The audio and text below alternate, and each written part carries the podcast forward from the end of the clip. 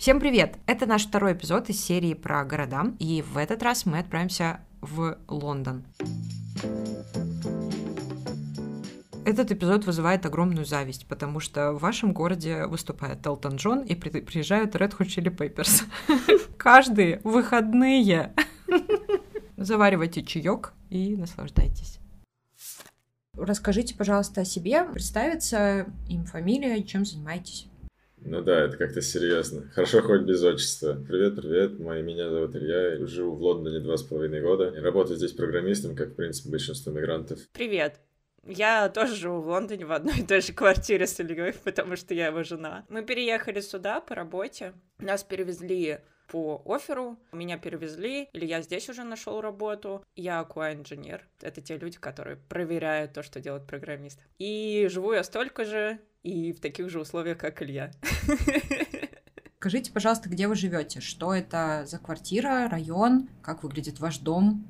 Двор. Как мы переехали, мы сначала жили во временном жилье буквально недельки три, но после этого мы приехали в район известного стадиона Уэмбли. Это не тот самый стадион Уэмбли, про который вы знаете, потому что стадион Уэмбли был разрушен и перестроен, но это тот же самый по названию. Если сравнивать с Санкт-Петербургом, район где-то площади мужества по отношению к центру. То есть не совсем гражданский проспект, но уже почти. Живем мы в однокомнатной квартире, здесь это просто называется one bedroom, и живем мы вот с ней, как с самого начала, мы здесь и живем с два, два с половиной года, мы пытались куда-то съехать, но в итоге никуда не съехали уехали. И сейчас даже, более того, ее пытаемся купить, но это пока это другой вопрос.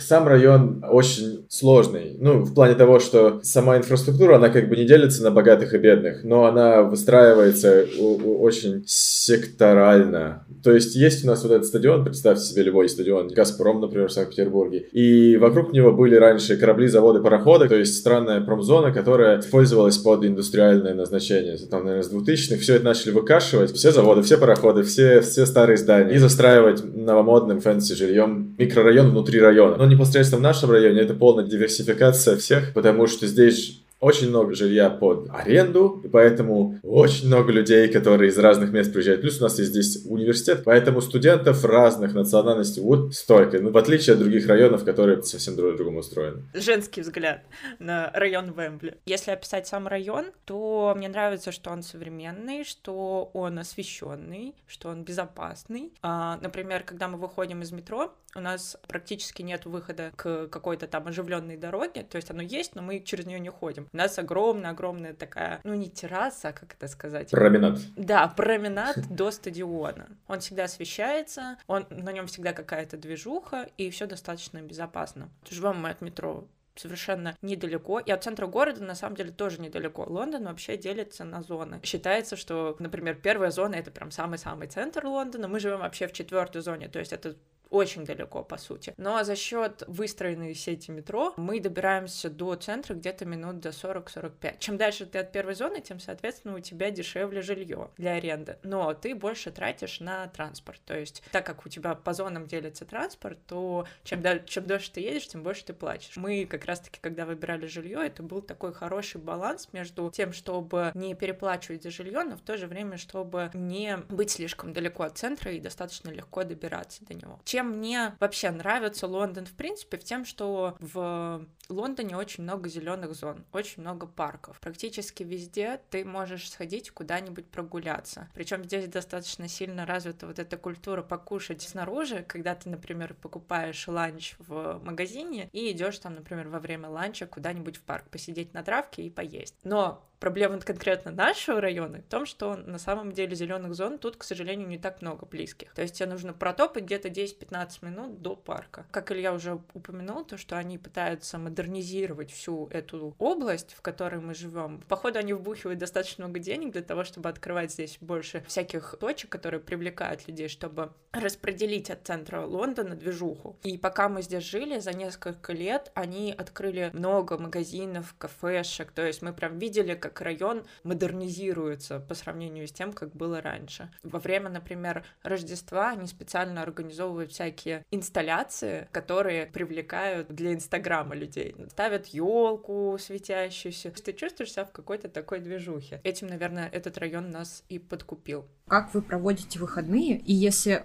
у вас какие-то специфичные выходные. Может быть, вы заметили, как горожане проводят выходные. Лондон сильно отличается от других городов Британии. Поэтому, когда мы рассказываем про Британию, мы рассказываем только с точки зрения Лондона. Так как Лондон — это город, в котором огромное количество разных культур, потому что люди приезжают туда в центр бизнеса, финансового сектора и так далее, по работе. Лондон известен своими пабами, большим количеством пабов, огромное количество пабов. Поэтому это в целом нормальное поведение и считается очень классным. После рабочего дня сходить, например, потусить в пабе. Если сравнивая с Петербургом, у нас там сходить куда-нибудь в кафешку, либо там в ресторан с друзьями. Ты приходишь вовнутрь, бронируешь столик, либо просто приходишь, садишься, и ты внутри находишься. Пабы же в Лондоне, они они занимают маленькую площадь внутри, но зато огромную снаружи. Люди любят тусить снаружи. Они берут эту пинту пива и выходят э, наружу и просто стоят и болтают, знакомятся друг с другом. Там просто огромные толпы возле пабов собираются, и это такая определенная атмосфера, очень открытая, очень интересная и совершенно необычная русскому человеку попервой. То есть вот один из видов досуга. Понятное дело, это какие-то спортивные штуки. То есть здесь очень сильно развит теннис, сквош. Здесь очень много много мест, где можно сходить и поиграть. Это все арендуется достаточно просто, практически во всех районах это есть. Вот мы все никак не дойдем, но я надеюсь, что дойдем.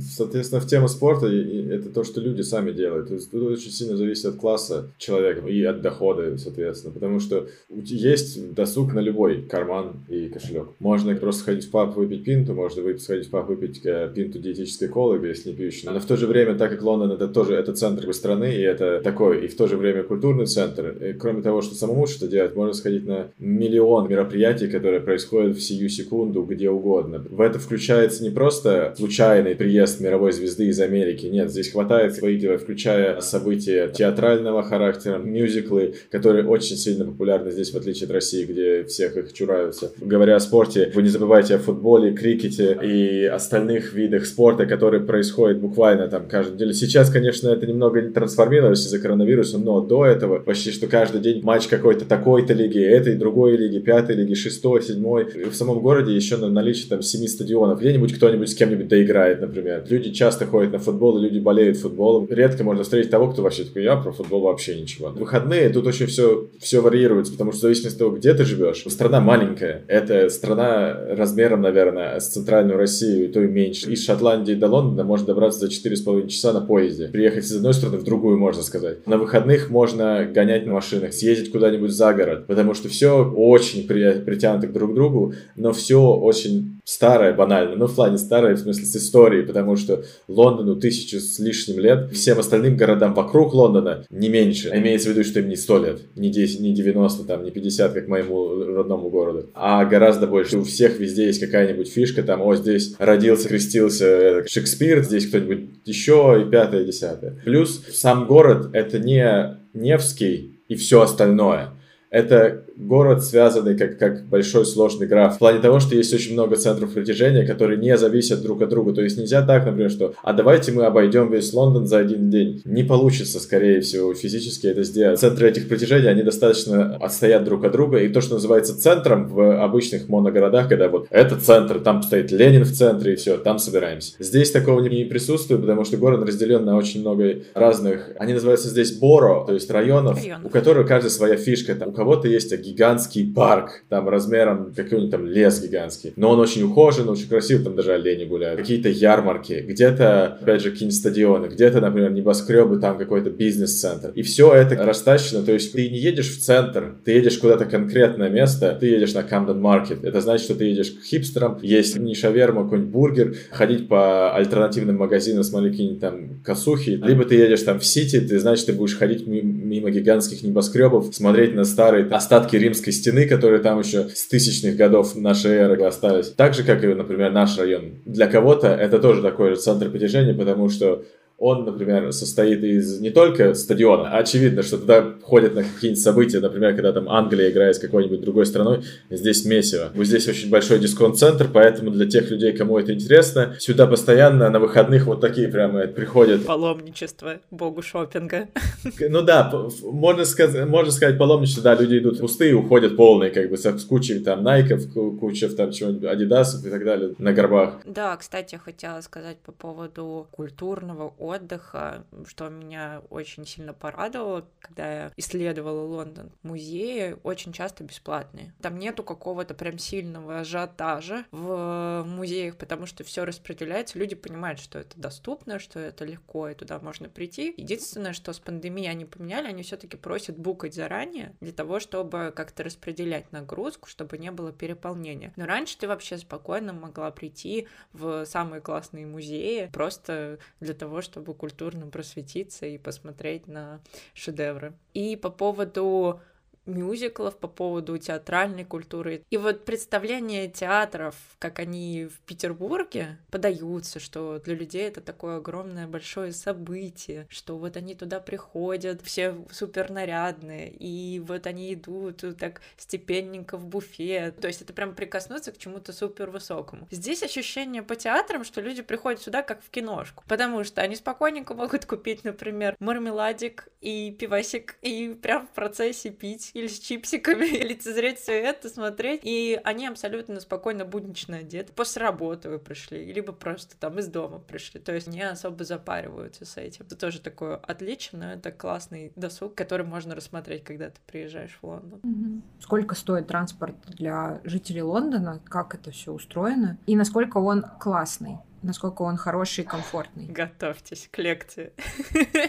Это сложный вопрос. Зависит, естественно, от места проживания. Лондон — это не Манчестер, это не Ливерпуль. Золотое правило, если ты можешь добраться куда-то на метро, это будет, скорее всего, самый простой способ куда-то добраться. Лондон очень старый город, и это накладывает ограничения по истории, потому что там, где проходили колесницы, не пройдут три ряда машин.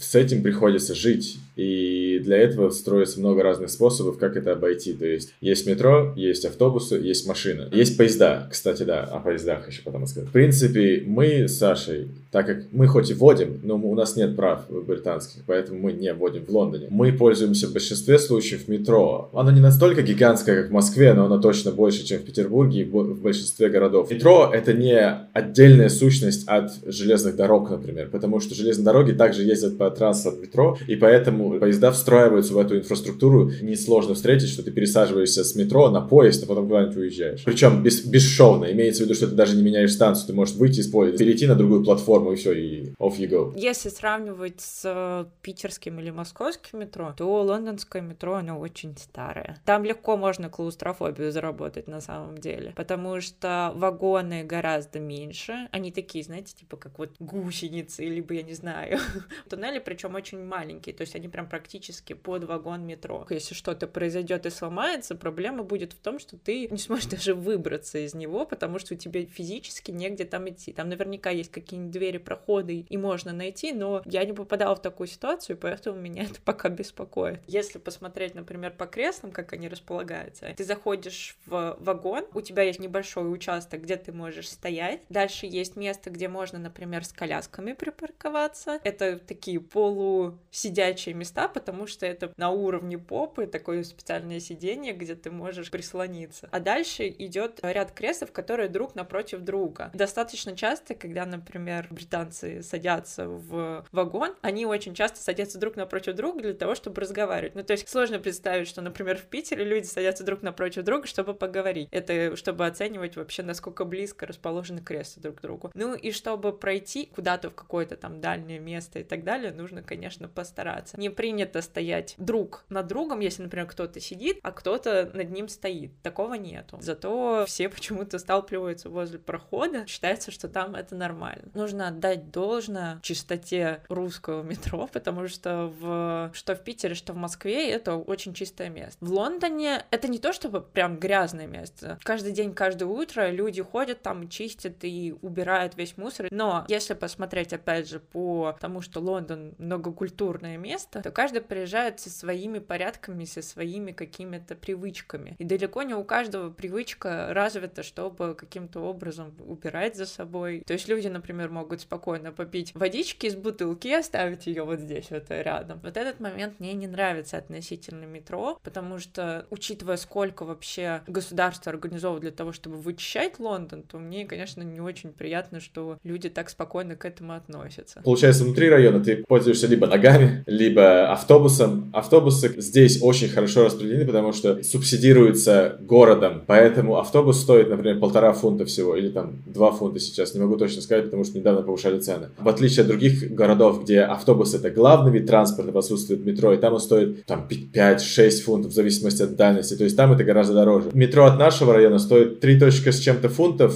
чтобы доехать до центра. По сравнению с этим, автобус всего полтора фунта, независимо от того, куда ты едешь, но ты едешь медленнее. Кстати, ЖД транспорта и, например, транспорта междугороднего, это вопрос очень такой неприятный. В 90-е железная дорога в Великобритании была приватизирована и раскидана на разные компании. И из-за этого начался кошмар, который привел к тому, что поезд, например, между Лондоном и Шотландией может стоить 100 фунтов. Хотя доехать до туда на машине будет стоить 20 или 15. 100 фунтов на человека. Поэтому, если у тебя есть родственники, если у тебя есть дети, то доехать из Лондона до, до Шотландии на поезде это будет финансовый суицид. Но это все еще как-то сейчас пытаются переломить, потому что линии начали обратно государственную собственность забирать. Оказалось невозможно управлять этими линиями, потому что все они работали в убыток, и по сути они никогда не возвращали денег государству, как по франшизе. Ну, что сделано, то сделано. Добавляя к этому, есть же еще самолеты, ими практически никто не пользуется. Ну, потому что the очень маленькая страна, много аэропортов находится за пределами Лондона, чисто технически. И поэтому путешествие на самолете накладывает временные ограничения, которые на самом деле перекладываются на стоимость и комфортабельность перемещения из одной точки в другую. Потому что если тебе нужен самолет, который летит час, но чтобы до него доехать, тебе нужно два часа, чтобы пройти security, тебе нужно еще час. И в итоге твоя поездка, которая могла бы быть три часа, превращается в шесть. Очень мало людей на это делают. Это все еще опция. Еще по поводу общественного транспорта относительно автобусиков. Очень много фанатов тех, кто забирается на второй этаж, потому что это такая микроэкскурсия по Лондону. Ты можешь ехать и наблюдать, как один район сменяет другой. Если ты заворачиваешь буквально в какой-то соседний райончик, то он может быть совершенно другим. То есть он как шахматная доска в какой-то степени. Есть разные зоны, где тебе приятно находиться, и есть разные зоны, где неприятно находиться. Они очень близко соседствуют друг с другом. Не просто говорят, что Лондон в этом плане город контрастов. Еще относительно транспорта, здесь достаточно развита велосипедное передвижение, то есть можно спокойно арендовать велосипед. Последнее время только государство начало заботиться о том, чтобы выделять отдельные велосипедные дорожки. Если посмотреть по дорожному движению, то велосипеды, они ездят прямо вот по тем же маршрутам, что и обычный транспорт. Сложно представить, если там, например, многополосная дорога, и там шпарит велосипед, то это не такой частый кейс. Но нужно сказать, что в Лондоне в целом это однополосное движение, то есть одна полоса в одну сторону, одна полоса в другую другую сторону. Никто никого не обгоняет, никто никого не подрезает, ни, никакой лихач не пытается там где-нибудь сманеврировать. И за счет этого, наверное, все-таки безопаснее находиться на дороге, но все равно нужно обладать определенными навыками. Самокатов, например, ну вот эту вот аренду, электросамокаты я имею в виду, они интересно начали их водить. Они не стали их водить сразу там в центр, где максимальный спрос с Лондона, они стали вводить их в более маленьких городах и смотреть, как это приживается. Видимо, они приходят к тому, что эксперимент удачный, и он действительно стоит того, нужно двигаться в сторону зеленой энергии. Поэтому потихонечку эта система тоже начинает внедряться. Здесь все больше и больше начинают поощрять транспорт, который не на бензине, скажем. Все больше районов в центре Лондона превращают в зоны, в которых ты, если ты въезжаешь на транспорте не на зеленой энергии, то тебе нужно дополнительно платить вот эту плату. Ты осознанно въезжаешь, и вот они таким образом подпихивают людей к тому, что чтобы все больше и больше вызеленять транспорт. Завели ли вы какие-нибудь себе лондонские привычки? Я думала, кота. Про кота я, кстати, хотела спросить. Где-то я слышала, что это сложно, особенно в съемном жилье, что это как-то нереально завести кота и, и все такое. Или это не так? Во многом арендованном жилье есть ограничения на типа pet animals. Pet friendly. Ограничения на животных, так как везде покрытие не деревянные, ковры какие-нибудь. Ну, ковролин, ну, да. В спальнях обычно. Да, вот ковролин называется, правильно. При взятии жилья в аренду у тебя будет в контракте написано, можешь ты или не можешь. Частая ситуация, что не сам арендатор не хочет, чтобы ты животное не заводил. Компания, которая управляет жильем над арендатором, который находит, по сути, который является управляющей компанией, она накладывает ограничения на, на наличие животных. То есть, грубо говоря, если ты хочешь завести животное, тебе нужно получить разрешение на это. Если бы мы были хозяевами этой квартиры, мы могли получить разрешение на кота. Вряд ли бы на мастифа какого-нибудь гигантского, но на кота, потому что в каких-то ситуациях это просто экономическая обоснованность, что мебели не будет порчи. Те квартиры, которые иногда сдаются без мебели, в них шанс, что будет pet-friendly выше, потому что в конце просто стены покрасил и пошел дальше. С точки зрения котов вообще как заводить, это отдельная история. Здесь котов из приюта нужно пройти собеседование, нужно пройти контроль, экзамен. Тебе еще могут не дать кота, которого ты хочешь, потому что тот кот, который ты хочешь, он может быть какой-нибудь задира, он скажет, нет, тебе не дадим котов. Ты, у тебя уровень владения котом очень маленький. Это отдельная история, потому что сейчас во время карантина коты закончились в приютах из-за того, что люди сидят дома, всех просто поразбирали, поэтому сейчас конкурс на котов большой. Если ты хочешь, ты найдешь. Если одна квартира pet-friendly, то весь блок или весь дом pet-friendly, потому что, ну, все одни и те же правила на всех. Еще, возможно, второе ограничение, это то, что ожидание от уровня комфорта других жителей в этом же доме, потому что ты понимаешь, что там не будет тебя собака на втором этаже прыгать, бегать и скакать, или лаять, например. Слышимость, она сверху, снизу, вот в нашем доме чуть лучше, звукоизоляция, она чуть лучше вверх и вниз, но коридор у нас открыт, в плане того, что если что-то происходит в коридоре, который между квартирами, мы это услышим. И, соответственно, если через дверь от нас была бы большая собака, которая лаяла на все, что происходит, мы бы, скорее всего, ее слышали постоянно. Через дорогу от нас дом pet friendly, там очень много собачников. Селясь в такой дом, ты понимаешь, на что ты подписываешься, и можешь ждать, что собаки сверху, снизу, сбоку, слева. У них тусовка своя. И да. у тебя своя собака есть, поэтому они вместе все хау-хау-хау-хау. Я думаю, что здесь собак больше, чем кошек, и с собаками здесь тусуются везде, там ходят чуть ли не в театре с ними. Театр нет, все-таки не беру. Ну, я образно говорю в плане Но того, в паб что в, рес... запросто. в рестораны, в паб, на работу есть дни, когда, типа, приведи своего питомца, и все просто приходят, и там, типа, собаки бегают по, по офису и не дают тебе работать. Кажется, у тебя негативный опыт. Ну, в смысле, к счастью, я работаю не на том этаже, где собаки бегали, но, как бы, тем не менее. Так что здесь, как пет, он часть семьи, потому что, ну, капитализм, детей сложно нынче позволить себе, а собак все еще можно. Ну да, кстати, говорят, что у нашего поколения домашние животные — это новые дети.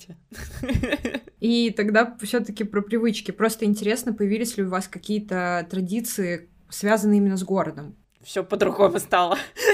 Ну, в смысле, да, я, мы, мы, мы не можем сказать, жизнь трансформировалась. Нельзя сказать, что вот мы живем и кушаем картошку с курицей и заедаем майонезом. Это все шло на очень далекую подкорку памяти, оно триггерит вьетнамские флешбеки, но это уже другое, совсем другая жизнь. Да почти все привычки поменялись. Ну, не в плане того, что мы перестали там куда-то ходить. Наоборот, мы стали делать гораздо больше, чем мы не делали, потому что раньше я тоже, как и любой суровый русский мужик, давал мюзиклы. Да, это для Мюзиклы это, мюзиклы это зашквар, короче. Не дай бог. Я единственное, что Анастасию любил, как бы. Это единственный мультик, который я мог терпеть. Но в целом, да, но в целом это был отрицательный experience. Но здесь, наоборот, стало что-то такое, что мне очень да, пришлось по душе, потому что это хоть и кринж сначала, что люди там что поют, господи, что же они делают? Э, лучше, лучше себя бы постыдились. какой? Но потом как-то втягиваешься, втягиваешься, и вот, в принципе, мы уже это, наверное, на мюзиклах до 4-5 сходили, на некоторых даже по два раза. Да, то есть, например, хождение по театрам как нечто обыденное, не, нечто, что не требует от тебя пиджака троечки и платья в пол. Стендапы? Ну, стенда... стендапы, да, конечно. Это, это моя, типа, тема, то, что я в России увлекался зарубежным стендапом, потому что русский стендап зашквар. А здесь это оказалось так, что это не на, не на телеке, а в реальности. Так как это центр притяжения, теперь все приезжают сюда. Все приезжают сюда. Ты можешь открыть, типа, это, что у нас сегодня? О, у вас сегодня 20 тысяч разных мероприятий, из которых вы можете выбрать. Месяца несколько назад мы купили так, увидели на стене, что, типа, Элтон Джон с Farewell туром. Я такой...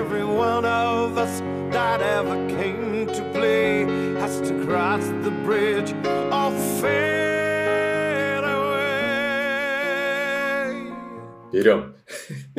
Вчера я такой сижу, надо что-нибудь посмотреть, захожу, смотрю, о, Red Hot Chili Peppers приезжают. И смотрю, они через два дня после Элтона Джона такой, блин, ладно, берем.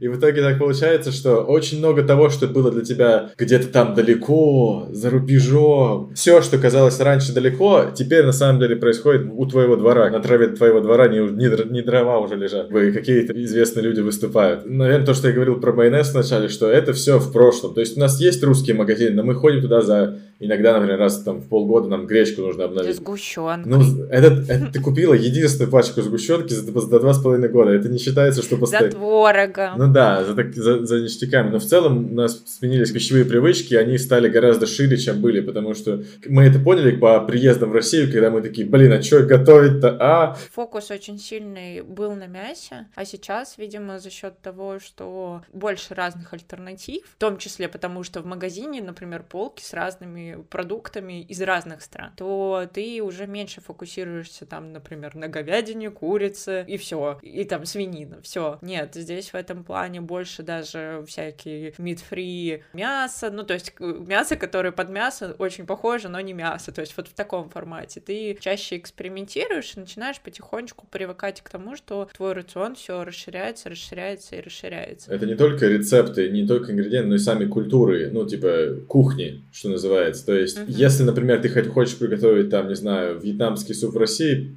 три года назад, тебе придется, тебе будет как бы какой-то специальный спрятанный магазин, который продает только эти ингредиенты. Здесь ты идешь в пятерочку местную, грубо говоря, и у тебя полка со всеми ингредиентами для, для фо, если и так далее. Или там ты идешь, у тебя есть ингредиенты для карри там. Смолтоки. Ну, больше людей, которые готовы разговаривать и которые не будут как-то настороженно на тебя смотреть. То есть люди готовы пообщаться на нейтральные темы, они рады пообщаться на нейтральные темы, но они не будут вмешиваться, если ты сам не запрашиваешь это. Разница по отношению к тому, что как ты вообще общаешься с людьми. Люди вполне могут в метро начать на какую-нибудь абстрактную тему разговаривать друг с другом, при этом они не знакомы. Просто, например, кто-то с собакой заходит в метро, это нормальная тема, что кто-нибудь обязательно погладит посторонний. Вот такая коммуникация, она в том числе происходит через животных. По-другому строится общение. Вот, по-другому э, соцсигналы какие-то выдаются. И за счет этого, с одной стороны, комфортно, а с другой стороны, конечно, что-то теряешь по сравнению с Россией. Спасибо вам огромное. Вы впечатлились э,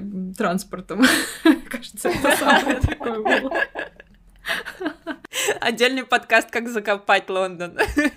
Кстати, классный, классный эпизод был бы. Пожалуйста. Рада помочь. В этом эпизоде мы поговорили про то, как живется в Лондоне. В следующем эпизоде отправимся в США и посмотрим, как живется в Филадельфии.